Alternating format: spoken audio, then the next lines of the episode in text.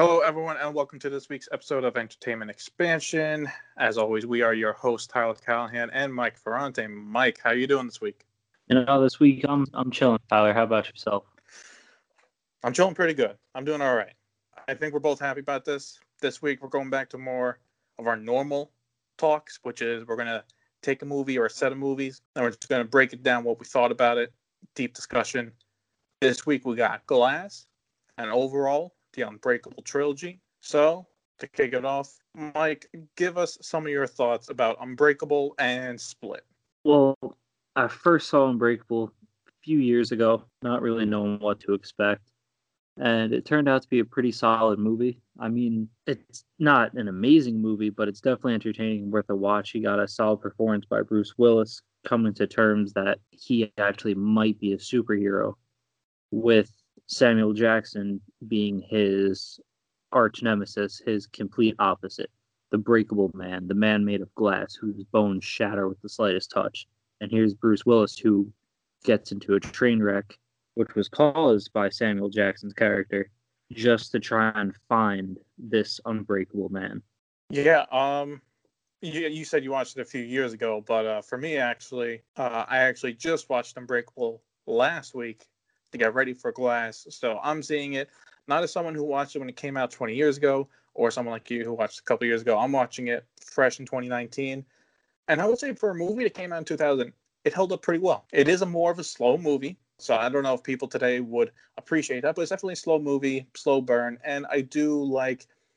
I, I guess since since I already went into it knowing it's kind of like a superhero movie, maybe you could explain this. But is the Shyamalan twist here being that by the end of it you realized, oh shit, this is a superhero origin movie in like a more realistic setting? I mean, I guess I didn't really see too much of a twist in that film. Um, well, I think the twist. I mean, if we're gonna go blatant twist, would be Glass, because up until then he seemed a little crazy, but he seems like he's trying to figure out something. It's like, oh no, not only did he cause a train, he caused the other two accidents they kept talking about. And you see the poster board of all the other news clippings of tragedies. It's like that was pretty shocking to me. It's like I'm not surprised he did the train thing, but like this dude is just straight up a terrorist.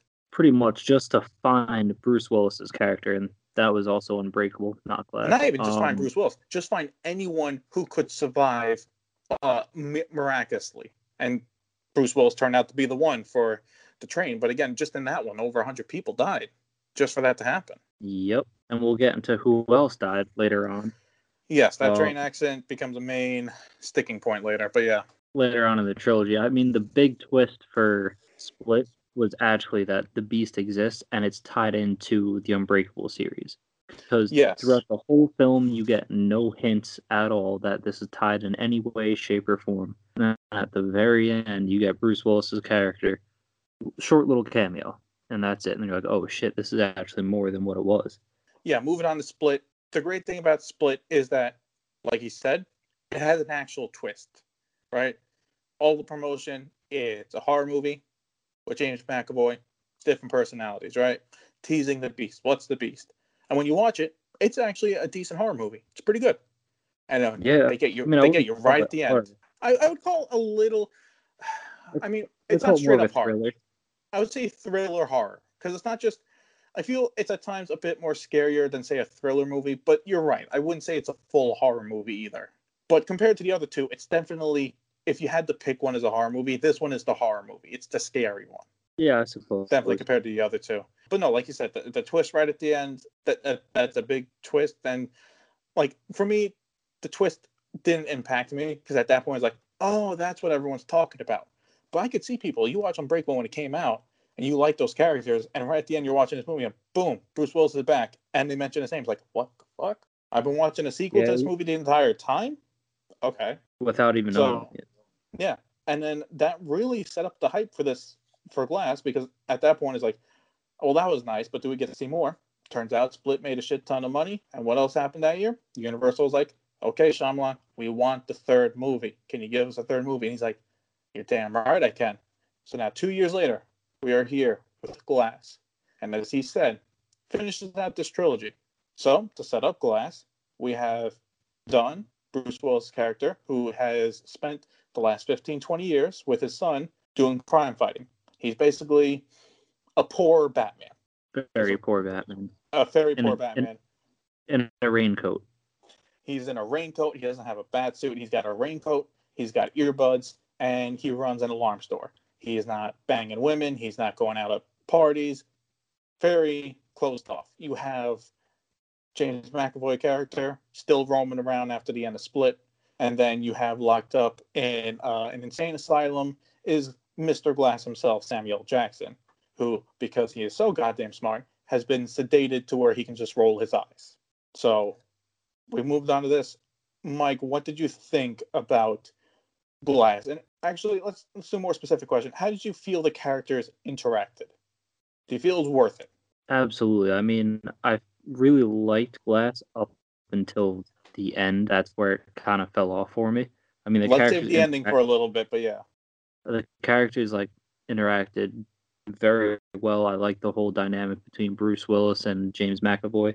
hmm And James McAvoy once again gave an outstanding performance, going through the personalities in like seconds. Uh, no, it's, it, it's amazing. Yeah, especially it definitely seemed like a lot of them were in one take where he's just switching just like that.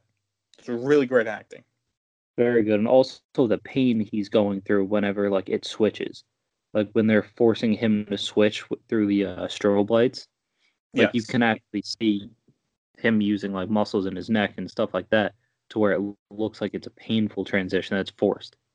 Um, how they caught Bruce Willis was kind of lame, but It is. overall, it is kind of lame, but they really- did appeal to his humanity. You know, yeah, like you could make it out of here. We know you're super strong. You'll kill all of us, no sweat. But do you really want to kill 20 cops to get out of here? It's like you're putting him in that position. And I, I, I agree with you. The character interactions, for the most part, are great because for Glass, eh, the, the movie says Glass. It's titled Glass, and the trailer seems like it's all three. But really, Samuel Jackson doesn't really get to do anything, or he's not shown as much until the second half of the movie. correct. So it is.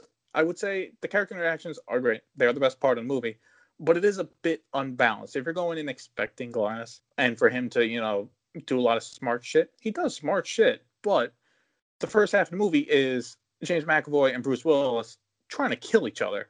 When if they're not at the initial fight, they're trying to get to each other in the psychiatric ward. Like I did like how they didn't even know they were across the room from each other, and as soon as that happened, they both try to bust down their doors, causing their failsafe sy- systems to kick in. It's like they both really want to kill each other, and I did like that. I thought it kind of shoehorned in the, their their character, the other characters a bit. Like I did like the relationship a bit between the the girl with James McAvoy. Right? yeah, it was kind of strange though. It was kind of strange. Like Serious yeah, he, he, he let you go. Yeah, I, it's more Stockholm syndrome a little bit. Because did they? It was kind of like she was in love with some of his personalities. Did do you remember? Did they establish a timeline? How long is this after Split? I think it's like, like a couple months, maybe a year, like nothing that like drastic. Because the girl's still in high school. Actually, hold on. I'm, I'm looking here. We'll see how accurate this is from Wikipedia, but they're saying three weeks after Kevin Crumb earned the nickname the Horde. So, if that's the case, this is taken about a month after Split, which does kind of make it seem weird that in under a month you had this dramatic experience. Your friends are dead. He lets you live, and you're fighting for him, right? You're trying to make sure they don't kill him. It's good acting, mm. but it's kind of weird. Yeah, definitely Stockholm syndrome. She's like, "Oh, I'm special. He let me live."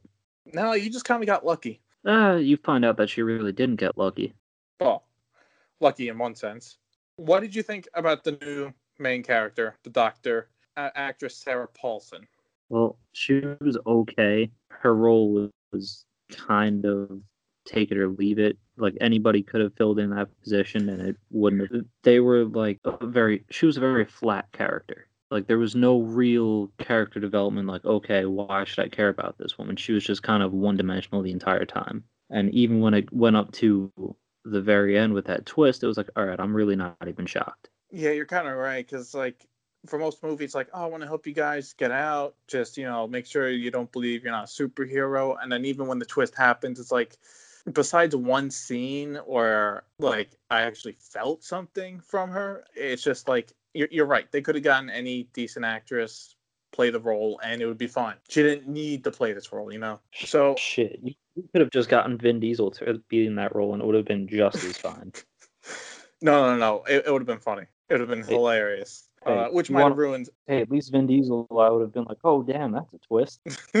All right. So overall, I like the movie for the character interactions and a bit of the ending. We're about to get to that. Mike, do you have anything uh, positive else to say about the movie before we talk about the twist, the ending, and all that? Did like how they brought back the actor for Unbreakable who played Bruce Willis's son, and now you see him grown up. And same actor, thought that was that was pretty nice touch. Like they could have hired someone else to do it, but they're like, you know what? No, let's just get this kid back. Yeah, I like that they did that because again, like you said, for a lot of movies that have a big time gap, is they just sign someone on to fill in that role. But the fact that they actually did bring him back, you know, almost 20 years later, that that is nice. So we'll switch this up a little bit. Usually, I, I introduce the movies and all that, but Mike, since you have a bit of an issue with the ending, can you please introduce the ending and the twist for everyone listening. So the big twist is after the whole battle between Bruce Willis and the Beast, aka James McAvoy, the girl that he kidnapped and split calms him down, changes him back to Kevin Wendell Crumb, and boom, he gets popped by a sniper because he's no longer the Beast. He's no longer bulletproof. And while that's happening, Bruce Willis is getting kind of saved by one of the cops, it looks like, but nope, he drowns him in a puddle. And right before he drowns, the the psychiatrist comes up to him says, "Grab my hand." He then sees about her life and like what she was hiding, and turns out she was part of this secret. I don't know if it's a government society, but secret society that either convinces superhumans that they're just regular humans, or if that doesn't work, they kill them, they wipe them out, because it wouldn't be fair to the rest of the world. And then Bruce Willis dies and then Glass dies because of his injuries that the Beast kind of gave to him. And then the psychiatrist goes up to Glass and says, "Hey, died knowing that you were right. You guys do exist. Take that as a consolation prize." And then the movie ends with Glass actually outsmarting everyone, passed by all the cameras just to record what the Beast could do, what Bruce Willis could do, and had them automatically uploaded to fail-safe drives that were sent out to pretty much everyone that he loved well, his mom and Bruce Willis's son and that girl that yeah. was kid. I don't know how he got her email, but I'll leave it at that. And then they share it with the whole world, exposing that superhumans do exist. And that was my problem.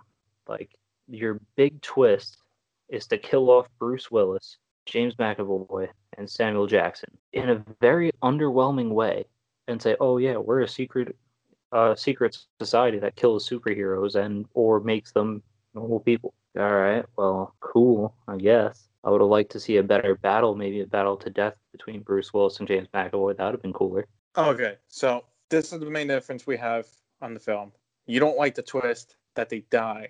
I do like the twist that they die. In that, from what we've seen from the other movies, is that this these are superhero movies. However, they are realistic superhero movies. And they're not it's not like Man of Steel where realistically if say Superman existed, an entire city would be leveled. We're talking people that have abilities that normal people do not have, but they are not invincible, right? Unless, so unless it's the beast. Uh, unless unless you're the beast. But again, even his weakness is being loved, apparently.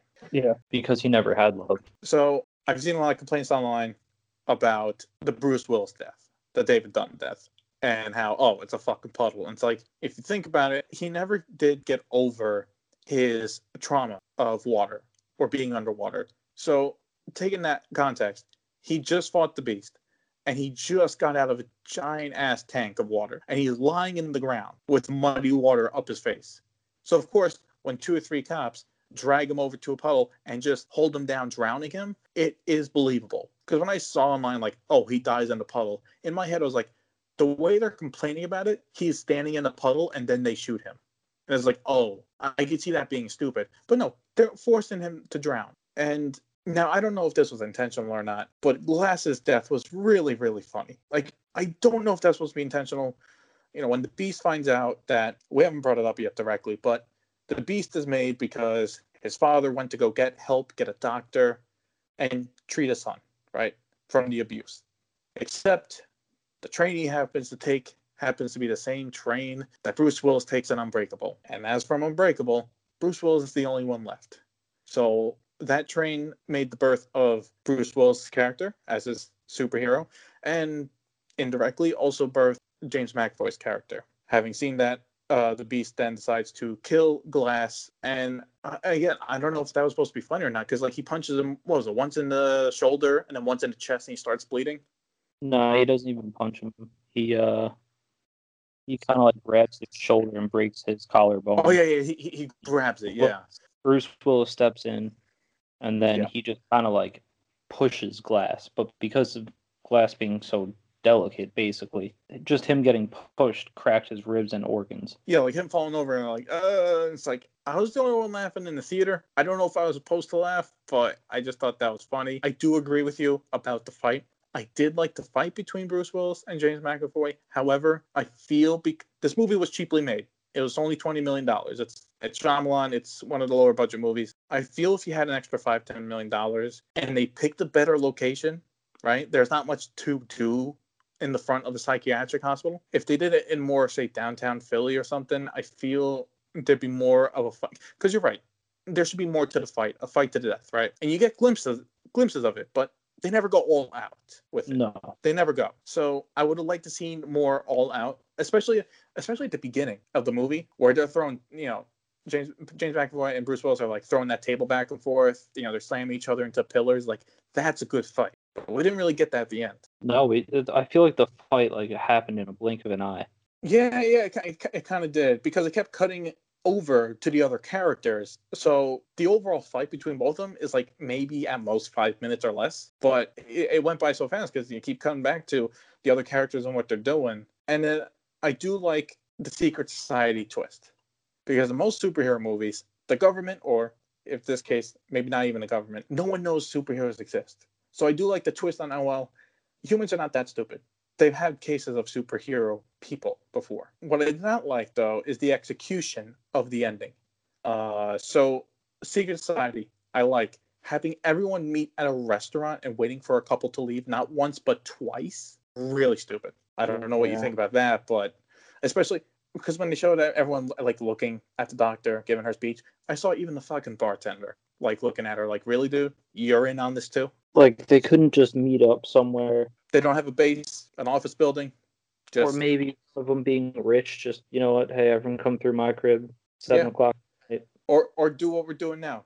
Like a lot, lot of big evil groups have uh, video meetings. Can't can't can't do a Skype meeting, Skype call. No, got to meet at a restaurant. They don't want it on their uh on their phone records. Well, apparently they're not good enough with technology because you know got on social media. Another issue I had, which was uh okay, they got the video and they posted online, and the Bruce Willis' son's like, yeah, man, it's been two hours.